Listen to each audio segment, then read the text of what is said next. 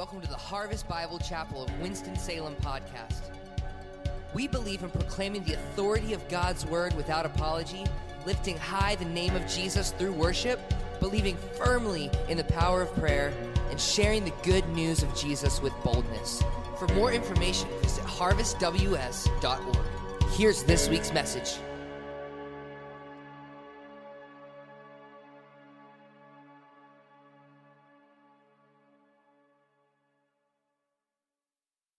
It is good to uh, see you and be here uh, this morning and to be in this room again and worshiping with you and then to see all of your faces. It has been such a blessing uh, for me um, to be here.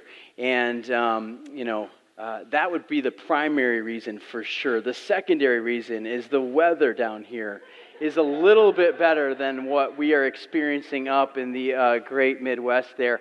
Um, it is, I talked to Bree this morning, um, it was negative 16. I think they got dumped on with like eight inches. So there's like a 78 degree swing of temperature there uh, back is pretty, uh, pretty significant. But man, it is, it is so fun uh, to be back. As DJ said, I'm Dave Jacobson, and um, I was one of the pastors here um, for, for several years, and one of the certainly greatest joys um, that I've experienced. And, and four months ago, my family, uh, our four girls, my wife, and I, we moved up to uh, the suburb of Chicago, and we've been there since August at the Harvest Training Center. Harvest Winston-Salem is part of a network of churches, 151 churches all across the globe, and they have a training center up in uh, Chicago for the purpose of church planting. And so my wife and I have been up there along with our kids, and they've been going to a school, and, and my wife's been getting training, and I've been in class like nonstop since I left. And so um, it feels like it's been about five minutes and five years, like all at the same time uh, since I was here. But before we get into the sermon, I just wanted to just give you a little bit of an update on what's been happening with us and how it's been going. Um, I know many of you have been uh, encouraging us and, and supporting us and praying for us. And so I just wanted to um, give a chance. And I'm just so thankful for this opportunity, certainly thankful for the elders and extending the, um, the invite and, and being able to, to come down. It is just me. I know that's a major letdown for many of you. Um, I'm sorry. Uh, it was just a little too much. The kids just finished school on Friday, and we're, we're transitioning. We're moving to a new house um, this actually tomorrow. And so um, we've got a few things going on, and so it was just a little too much to have Bree and all the girls come down. But we'll come down again sometime, I, I do promise. Um, I do want to tell you a little bit about the training center. It has just been a phenomenal uh, four months. Um, I, I, don't use this word lightly, but it has been world class training um, throughout. Um, we have just been privileged to have uh, men, senior pastors from all around the country, all around the world come in and pour into us and um, teach us and grow us and stretch us. And, and the fun thing is, is we've been doing it alongside 40 other men, 40 other families that are also going to be planting churches. And so if you can imagine getting 40 pastors in the same room for four months straight, it's been pretty crazy. And so um, we are not just pastors, church planters, right? It takes a certain mind to want to go and, and start something from scratch like that. Um, but it has just been an incredible time, and we have formed some lifelong uh, relationships and partnerships up there for both me and Bree. It has been so encouraging and just life giving to us. Um, we've been stretched and challenged, and so I just wanted to let you know that because we're just so thankful because you sent us up there and, and, and really you were the kind of commissioning church and, and, and, and brought us up there and, and allowed us to go through that. And um, one of the benefits has been these relationships. And I got to say, I've so enjoyed getting to know your new pastor, uh, Johnny Pereira, and his uh, family, Lori. Them. Um, he's such a genuine guy. Lori is so sweet. I think you guys are really going to like him and his family. I'm so excited for them to get here. I'm really excited excited just for this next season of ministry in the life of this church. You know, a lot of people have asked me, they're like, so now that you've been up there and you've been in the training center, like, what do you think about Harvest? And, and now that you've seen a little bit more, and I got to tell you, I, I was already a fan before um, going up of what God was doing through the fellowship and how He's using it, but I am so much more so excited about how God is blessing and using this organization of, um, of church planting. And um, it was just so incredible. So, like I said, I was up there with all these these men, there are now going to be churches like these guys packed up their, their trailers and their trucks and And they're driving all over the country and flying all over the globe here in these coming weeks. And so um, this fall, there's going to be churches planted in Albuquerque and Springfield and northern Utah and Seattle and Springfield, Illinois and New Jersey and outside D.C. and in Charlotte. And, and, and I mean, they're just going, and that's just the national ones. Then there's, there's several in Canada, and then there's uh, St. Vincent and um, Barbados and Rwanda, and I was really good friends with this guy, Cabo San Lucas, and um, Uganda and Rwanda. And I mean, so it was just so cool to be there and see, and then to spend this time. And now these, these guys are all going out, and there's going to be new life giving, Christ exalting churches planted all over the place. And so for our family, what's next for us is um, we moved up to. Uh, uh, Chicago with the idea that, you know, maybe God would, would allow us to come back and we'd be able to continue to partner here with Winston-Salem and plant somewhere, maybe in North Carolina somewhere. That was kind of our original plan. But I got to tell you, and I think we told you before we left, we really just sort of put everything on the table and just said, you know what, God, um, it's a unique transition. It's a unique season for us, and we really want to be exactly where you would have us be. And so we're willing at this point to go anywhere in the country that you would send us um, that there's a great opportunity that you um, would use our gifts. And so that was kind of our prayer. And I don't know if you've ever done that, like personally or as a family, but I got to tell you, it's a pretty stretching thing to do. To really genuinely say before God, God, I'll go anywhere you want me to go. Just make it clear. Show me that there's the opportunity. Show me that my gifts are going to be used there, and I will, I will go. And that was sort of our prayer. And so, through conversations with the leadership there, through researching cities and looking at that, the opportunity opened for us to go and plant in the city of Madison, Wisconsin. And so, that's not North Carolina, all right? Um, there, there, there's some differences in that.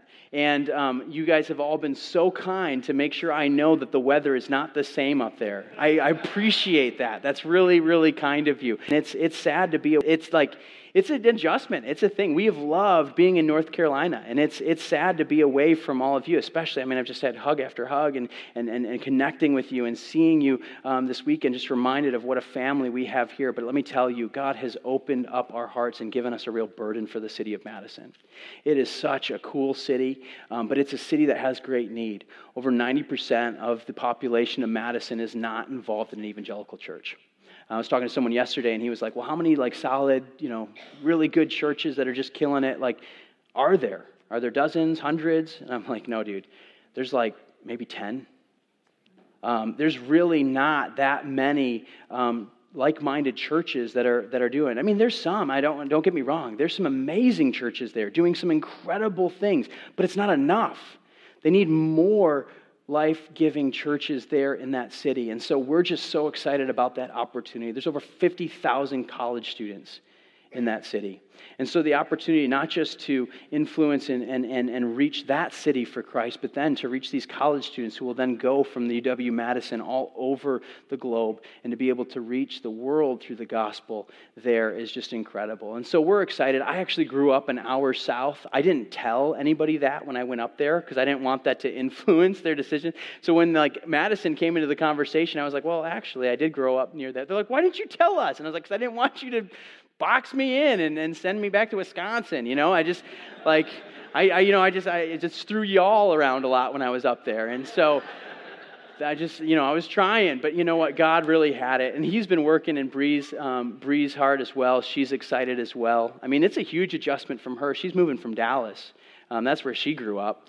And so we were up there and we were in the middle of a snowstorm. I know what you all do in a snowstorm, right? You get bread and milk and you hole up for like five days, okay? You sled down the street, everyone's sipping hot chocolate, and it's like, like the 50s all over again or something. It's like, you know, the world just stops up there, if it snows, people are like, I'm going out, you know? It's like, that's, a, that's why you go out. Like, let's go get stuck, you know?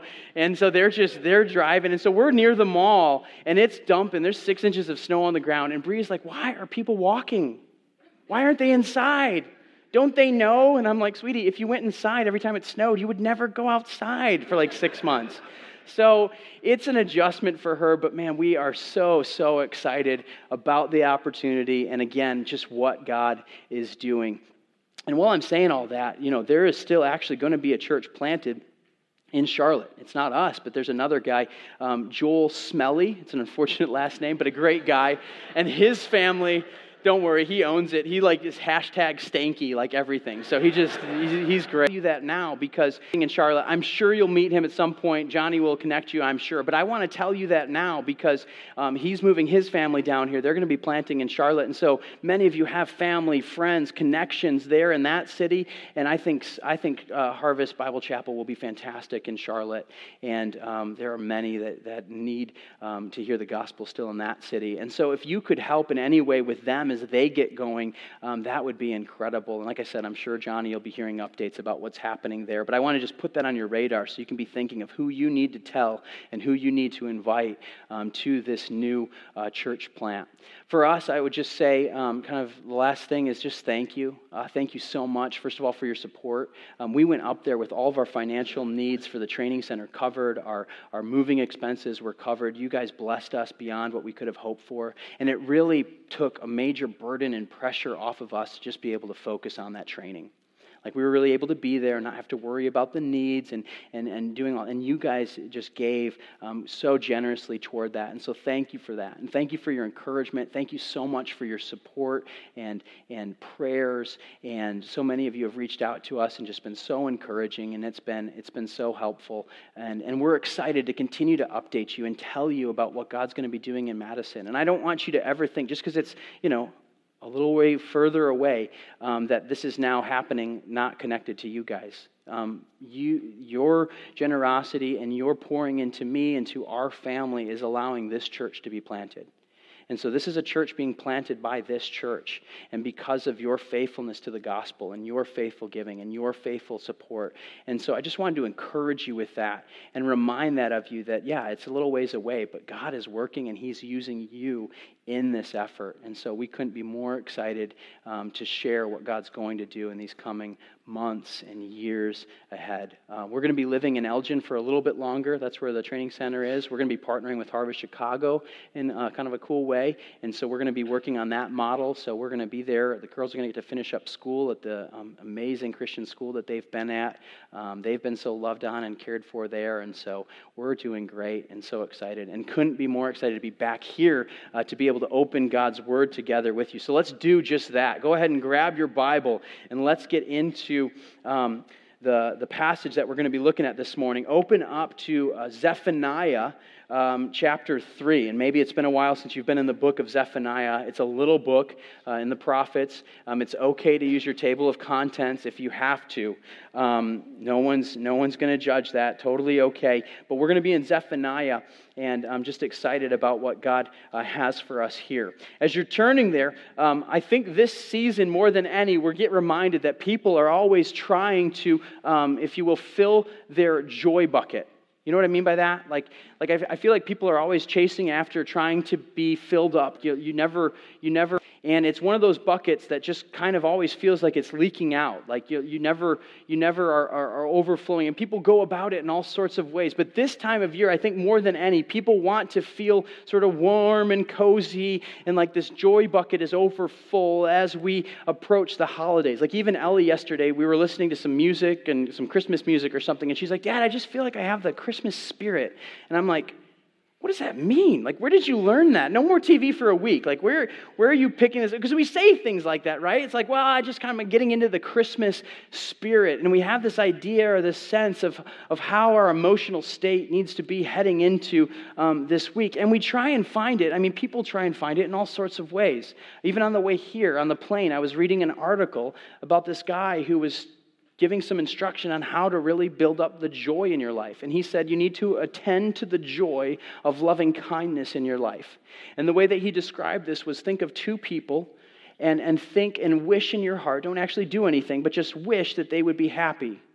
And then think about that for a minute. And when that feeling of joy comes, like latch onto that, think about that, and then you'll find yourself having more joy to kind of get you through the day. See, at its root, I mean, you're kind of like, why would that work? I can kind of see where it's coming. I mean, he, his whole point was getting outside of yourself, not just thinking of yourself, but thinking for others to be happy. But here's the problem with that line of thinking is that you're only ever just wishing that those people are happy and not actually doing anything to make them happier.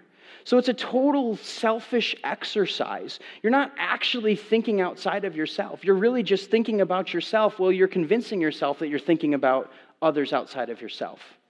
Right? And so that's not going to work for you. That's going to have some diminishing returns. But on the other side, Scripture, and particularly this passage in Zephaniah, is very clear on, on, on, some ways that you can really fill up that joy bucket. And that's what I've called today the restoration of joy. And I think we would all admit, even the most joyful person here this morning, you might just be that bubbly type that, that everyone else is like, man, I wish I had that kind of joy.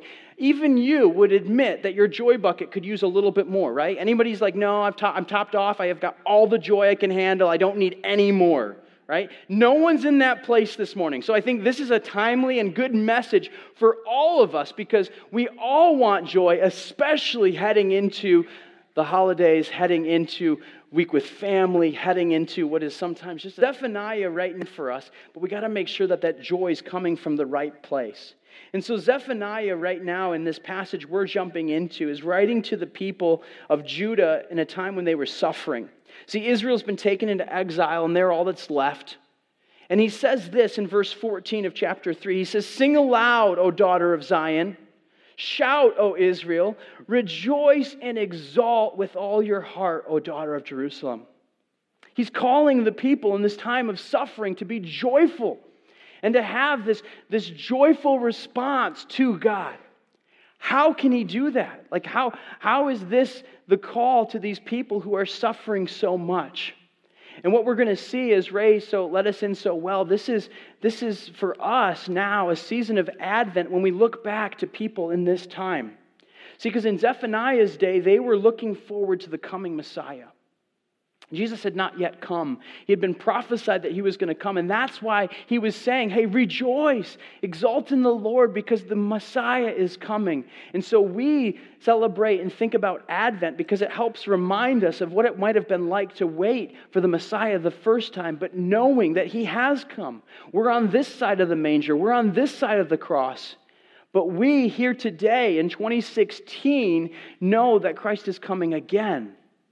And so it's what we can call the already not yet. Like he has already begun to do the things that we're going to look at this morning in the passage.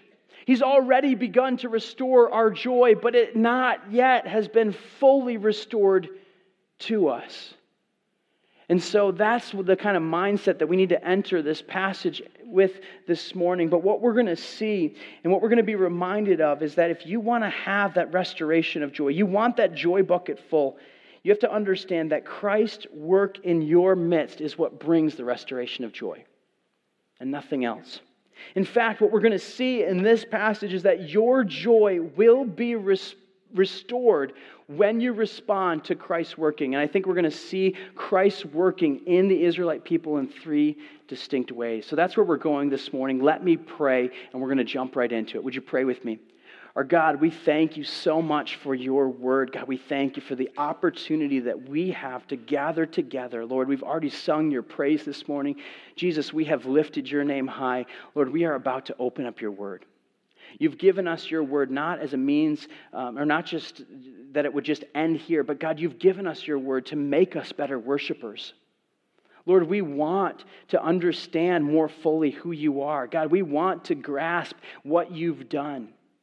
Lord, would you restore our joy even this morning? I pray that as we are studying, God, would you do that work in us now? We ask that you would give us ears to listen, hearts to understand. And God, would we take action on what we hear this morning? We pray this in the strong name of your Son, Jesus Christ. Amen. Well, go ahead and look in your copy of God's Word. We're going to begin in verse 9 and kind of work our way through. I'm going to read just the first verse, and we're going to kind of pause and, and talk about that. Verse 9 says this For at that time, I will change the speech of the peoples into a pure speech, that all of them, uh, that all of them may call upon the name of the Lord and serve him with one accord. What we see here is that there's this disunity, there's this discord among the people, and what, what God is promising that He's going to do is He's, like I said, He's going to, Christ in, in our midst, He's going to work in this distinct way. And what we see is this, this call to change the speech is the beginning of removing the discord that is present there. See, Christ begins by removing the discord. There's discord, there's conflict, there's struggling. Since the fall, it's always been this way. We get this, right? Like we know that. If you're doubting that, wait till Sunday afternoon when you're with all of your family and try and tell me that there's not discord, right? Like even the people we love more than anyone in the world, like we're like sometimes just like, ah, like grating against, right? Certainly, people that we can't get along with or that we have a hard time loving, certainly there's discord. But what we see is that as Christ comes, he removes the discord and he does it in three areas. The first is this one we see in verse 9 he purifies the people's speech. You see, this is something that he not just wants to do among the people of Israel, but he wants to do among all the peoples. See that he says, I will change the speech of the peoples. That's a way of saying the nations outside of just Israel. God wants to do this work in the world and purify their speech. Why? To what end? That they may all call upon the name of the Lord. See, there's such discord in our speech today. It's an impure speech. And when I say impure speech, maybe we need to give that a bit of a definition. I'm not just talking about too many four letter words being used or like not correct grammar or something like that. What we're talking about is speech that we pour out of our mouth that doesn't build anyone up, it only tears down. Uh, it, it's at odds with other people. And social media has given us such a channel for just general, like just disdain and outrage toward the most menial of things, right? Like we just came through this election year, Whew, right? Like it was just like there was a lot of disagreement and a lot of people disagreeing in not very encouraging ways. I don't know about you, but sometimes I would get on my feet and I'm like, oh my goodness, I just couldn't even stand it. I'm like, I'm just going to put that, I just want to say, settle down, Facebook. Okay, everyone just calm down. Right? But there's this discord and this impure speech that's just flying out from us. And what Jesus is saying here is that when he comes, when that coming Messiah comes, he's going to begin by removing the discord, by purifying the speech. And so I know we're just like first verse in, but I think it begs the question as we want to submit to this, right? As we want this joy, as we want our discord removed in our life, if we want to allow Jesus to do this work, I think we have to ask the question how is our speech? Is there impurity in our speech? The center of most. Let me ask it this way like, what surfaces or what rises to the center of most of your conversations? Doesn't matter where. Is it you know what you post on social media, uh, what you talk about when you're at work, um, what you discuss when you're having lunch with someone, uh, when you're just with the guys, uh, maybe even when you're with your spouse at night or around the dinner table. What are the things that you talk about? What do you talk about before and after life group? What are the things that your heart resonates with, and how are you going about expressing those things? See, God's word says that from the heart pours forth our speech, right? It, it shows our heart. And so, what do the words say about the things that you value? See, Christ wants to change and purify our speech for a purpose that all may call upon the name of the Lord and serve him with one accord. We need to look at our speech and ask, what does our speech say about our values? But then also, what kind of speech are we consuming? He wants to purify that. As he removes discord, he doesn't stop there. As I said, there's three ways. Let's find the next one. Verse 10. From beyond the rivers of Cush, my worshippers, the daughters of my dispersed ones, shall bring my offering. On that day you shall not be put to shame because of the deeds by which you have rebelled against me. Here's the second way that he removes the discord is he overcomes shame. He overcomes shame. See, the Israelite people had much to be shameful of. They'd rebelled against God. God had led them to this nation, He had brought them to this place, and He had called them out and brought them as a people. And what He had done was to give them this instruction, and, and, and he, he created them to be a people set apart. And what the people had done is rebelled against that which God had given them and they had kind of gone their own way. And so there they were at the time living with their nation a bit in shambles, right? The northern kingdom has been hauled off to exile, and there is um, uh, just this remnant of people that are suffering. And so certainly they had much to be ashamed of. They were looking around and they had relatives that were hauled off to these lands, and they're there and they have the shame. But what Christ is saying here is this on that day, that day of judgment that is coming, you shall not be put to shame because of the deeds which you have rebelled against me. He's not saying you've done nothing wrong, quite the opposite. He's saying you've rebelled, but I am going to remove your shame. And so many of us, I'm sure we know what it's like to live in shame, right? Like, how many times have you to open up to that struggling with or you're working through, and the last thing you want to do is, is, is open up to that with the people around you? Like maybe you're not even willing to open up to your spouse, or you're not willing to open up to your life group. And, and we, we live in a way that, that doesn't line up with the words that we're saying. But what does that lead to us? We feel shame in that. We're like, I feel like I'm living a lie, like I'm, I'm deceiving everyone. And that's where the nation of Israel was at. They were in this place of, they felt like they were deceiving the world because they were supposed to be God's chosen people, yet they knew that they had done everything the exact opposite of what He had instructed them to do. And so they had shame. But here comes the Messiah. The Messiah is saying, You shall not be put to shame. He overcomes shame. So I think our encouragement in that is come into the light. There's things in your life that don't line up with the speech that you're pouring out, then bring it before your brothers and sisters in Christ. Allow these things to come. Don't let shame continue and exist. Soften your rebellious heart and turn to God that you may not be put to shame. He's not standing there waiting to shame you. He wants to remove this discord. He does it by purifying speech, overcoming shame, and last, he puts away or arrogant boasting. Look at the next part of verse 11. For then I will remove from your midst the proudly exultant ones, and you shall no longer be haughty in my holy mountain, but I will leave in your midst a people humble and lowly they shall seek refuge in the name of the Lord. Those who are left in Israel, they shall do no injustice, speak no lies, nor shall there be found in their mouth a deceitful tongue. For they shall graze and lie down, and none shall make them afraid. You see what he's doing in that second part of verse 11? He's removing, he's putting away the arrogant boasters.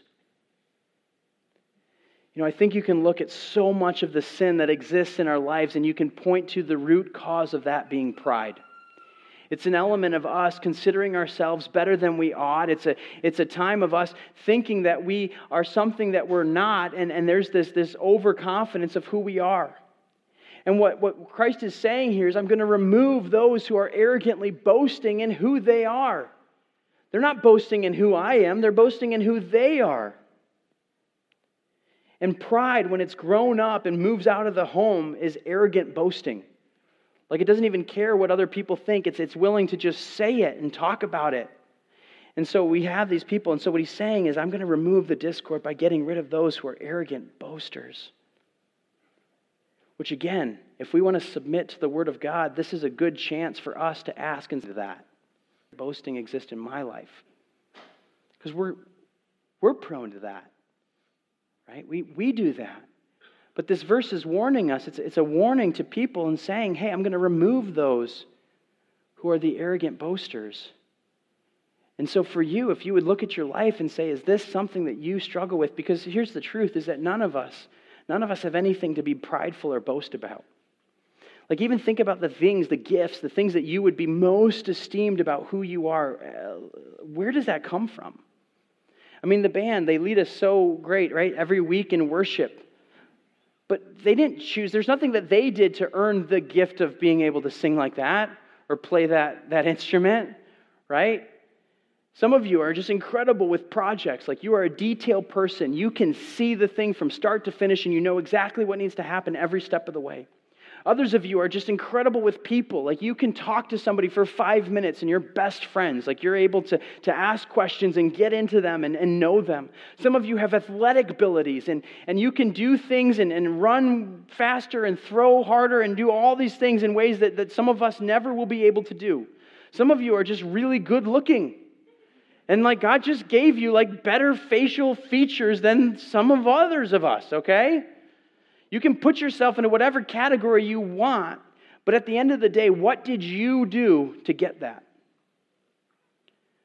God is the one who created you. God is the one who gave you your gifts. Your response might be like, well, you know, but I work really hard. Like, I've worked at that. That just didn't get given to me. I had to work at that. Okay. But I can show you somebody else who has also worked equally hard and they didn't yield the same results. We kid ourselves, we deceive ourselves, and we look at our life and say, I control that. I did that. I'm the one who did that.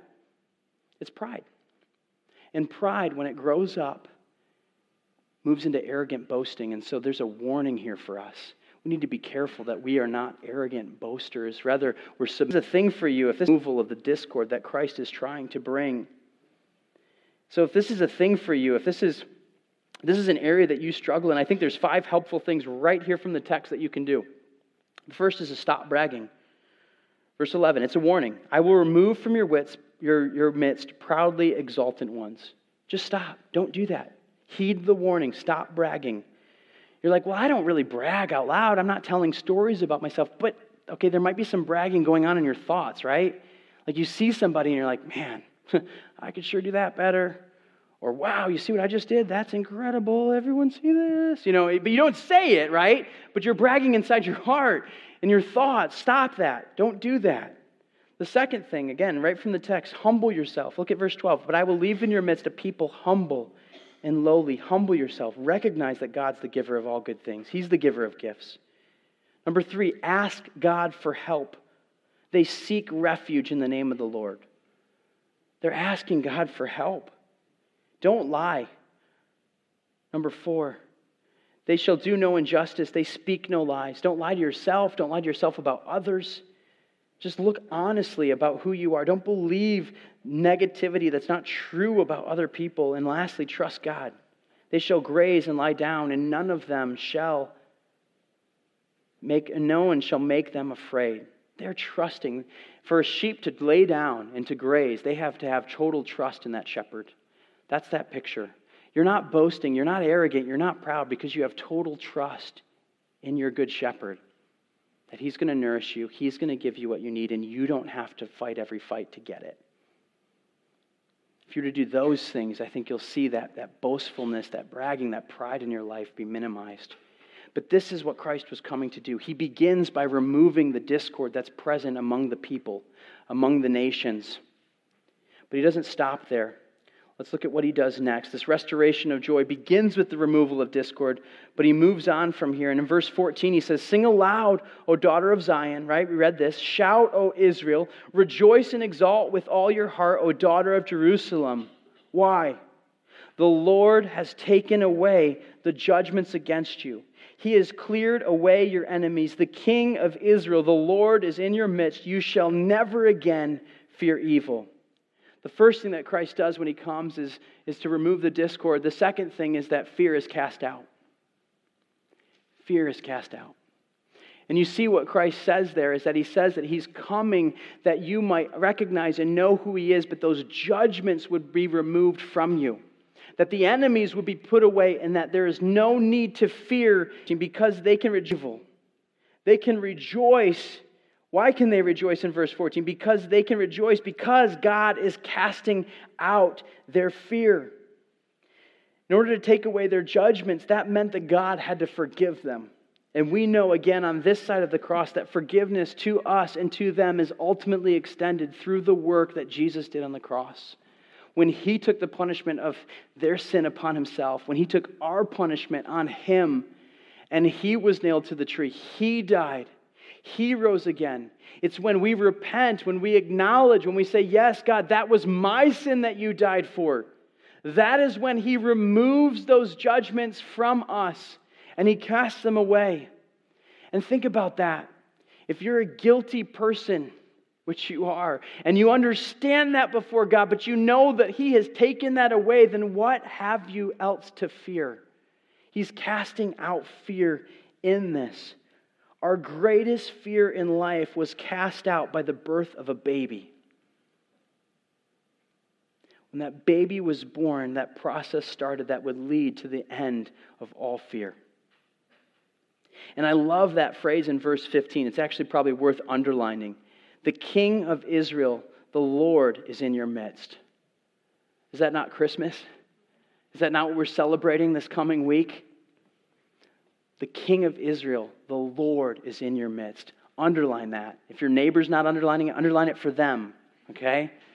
You want to remember this. You can write Jesus in the margin. Jesus is in your midst. And what is he doing when he comes? He's casting out fear. Why? How? He's removing these judgments. But look what it says in verse 16 On that day it shall be said to Jerusalem, Fear not, O Zion. Let not your hands grow weak. The Lord your God is in your midst. There it is again. A mighty one who will save. He will rejoice over you with gladness. He will quiet you by his love. He will exalt over you with loud singing. He says, Fear not, O Zion. That's why 1 John 4:18 says this, there is no fear in love, but perfect love casts out fear. For fear has to do with punishment, but whoever fears has not been perfected in love. Jesus was casting out the fear of the people by bringing his love to bear upon them. And understanding the Savior's perfect love is when they were able to get to that place that they had nothing to fear. They weren't afraid of the punishment that was due to them. And the same is true for us. In the same way that the people were encouraged by the promise that the Lord God was in there. You catch what he said there? What he's doing midst today. And did you catch what he said there? What he's doing in our midst? He will rejoice over you with gladness. He will quiet you by his love. He will exalt over you with loud singing. Are you kidding me? He's exalting over me with loud singing. I'm the same rebellious person that we were just talking about. I'm the same guy with impure speech and, and that arrogant boasting and, and that prideful attitude and, and, and the shame. But, but yet, this verse says that when the Messiah comes, that he will rejoice over me, that he will sing with gladness over me. This is an incredible promise. I mean, I, I think you know Psalm 103, 11, and 12. Let me read it to you. He says, For as high as the heavens are above the earth, so great is his steadfast love toward those who fear him. As far as the east is from the west, so far has he removed our transgressions from us. I think we could all admit, right, that the east and the west are pretty far apart, right? It's kind of infinitely apart, right? If you were to just keep going, mean, eventually I know the world's, I, I know about Christopher Columbus. Like the world's a circle, right? So it's a, it's a, it's a sphere, and, and so you're eventually going to meet. But the idea is that it goes on forever. And so in my thinking, I've always read this verse in Psalm 103, and I've thought, you know what? What God is doing with my sin, my transgression, the things that I've done wrong against Him, He's taking them and He's, he's moving them way, way, way far away. But I think if you read that Psalm 103 in light of this verse that we just read here in this passage, I think you get a totally like more full understanding of it. He hasn't just removed it. What has he done? He's changed.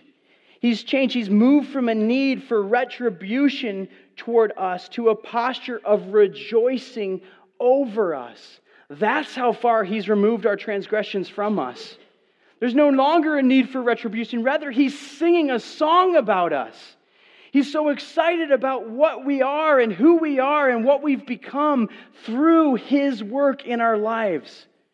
That's an incredible promise for you. I don't know if you think about the fact that Jesus rejoices over what He's done in your life and who you are because of Him.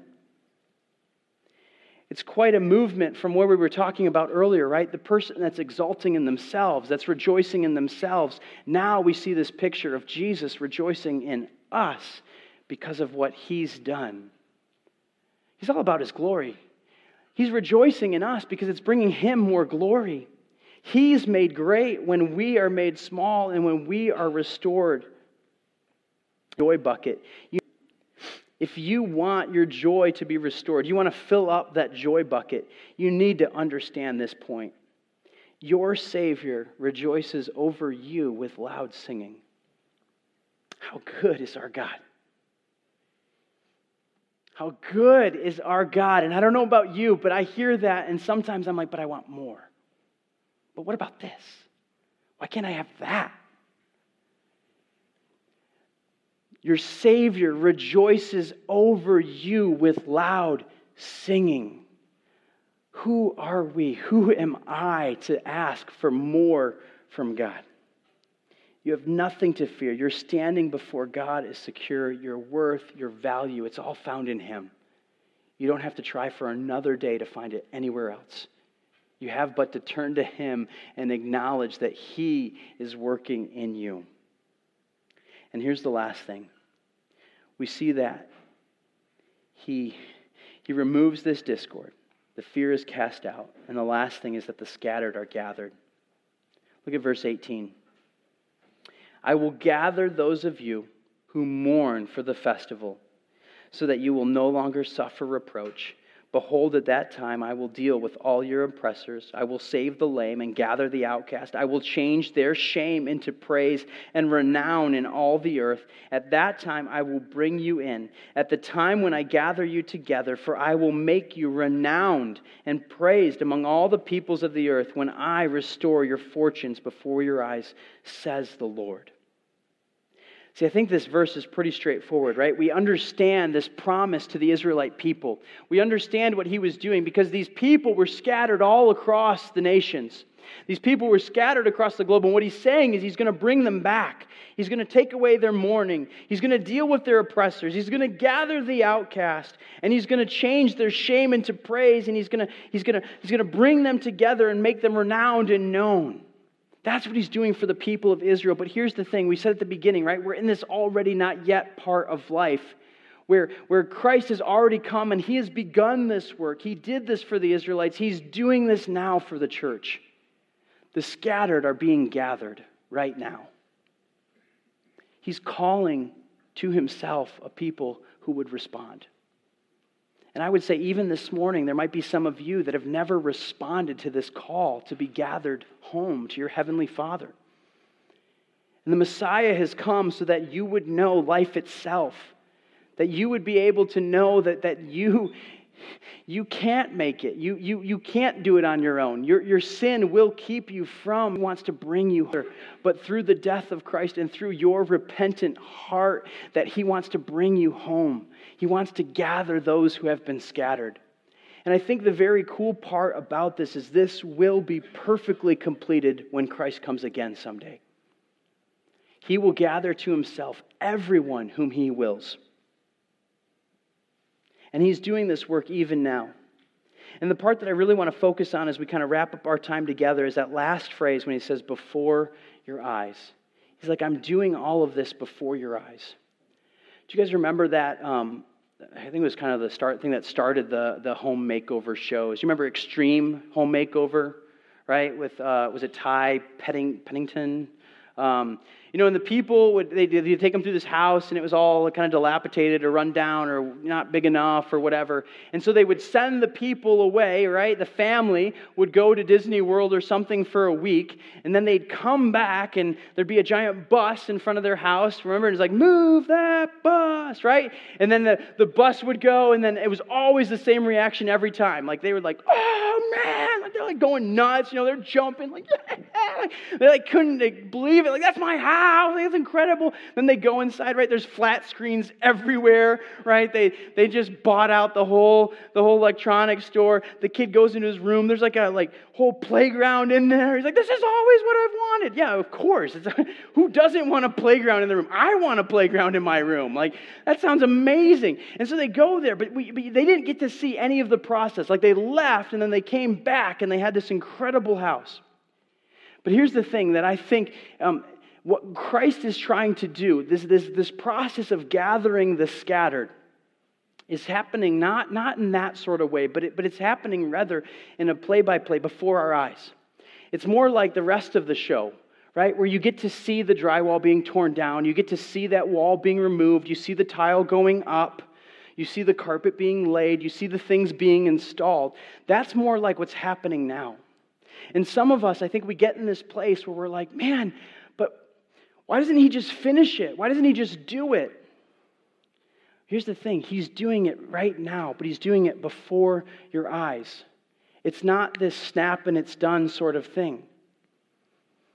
We're not just going to get it to like go away and then come back and it's all going to be done. He says in His Word, He's, he's moving us from one degree of glory to the other. He's working in our hearts in a progressive manner to bring us to the place that He would have us be. And He's doing it before our eyes. It's like you can check your spiritual account and you can see the deposits being made. He's, it's happening right you, and you can watch it happen if you look around. It's not happening in some secret place, it's happening right now. Even in this room, as we gather together and we hear God's word preach, as we go from here, and this week, if you try and live this truth out before your very eyes, He will be gathering you to Himself. Some of you maybe need to respond to the truth of who Jesus is in a way that you've never done before. He's gathering you to himself right now before your very eyes. This is how our Savior works. And I don't know about you, but that fills my joy bucket up. And so you might be here this morning and you might have been like right from the beginning, yes, I would agree, my joy is lacking. I promise you that no amount of Christmas music this week is going to change that, right? You can't just go get the Christmas spirit and just hope that it's all just going to be here. The family's going to gather, the presents are going to be opened, the food will be eaten, then it's all going to be over. We can't count on just the experience of Christmas to get us through and to fill up that joy, to restore that joy. Rather, our joy is restored when we understand who Christ is and what he has done, what he is doing, and what he will fully do when he comes again. That, church, is what restores our joy. Spend some time this week thinking about what Christ has co- accomplished on your behalf and what he is seeking to accomplish, even right now in your hearts, and what he would seek to do if you would allow him to work in the way that he has come to do. Let's pray.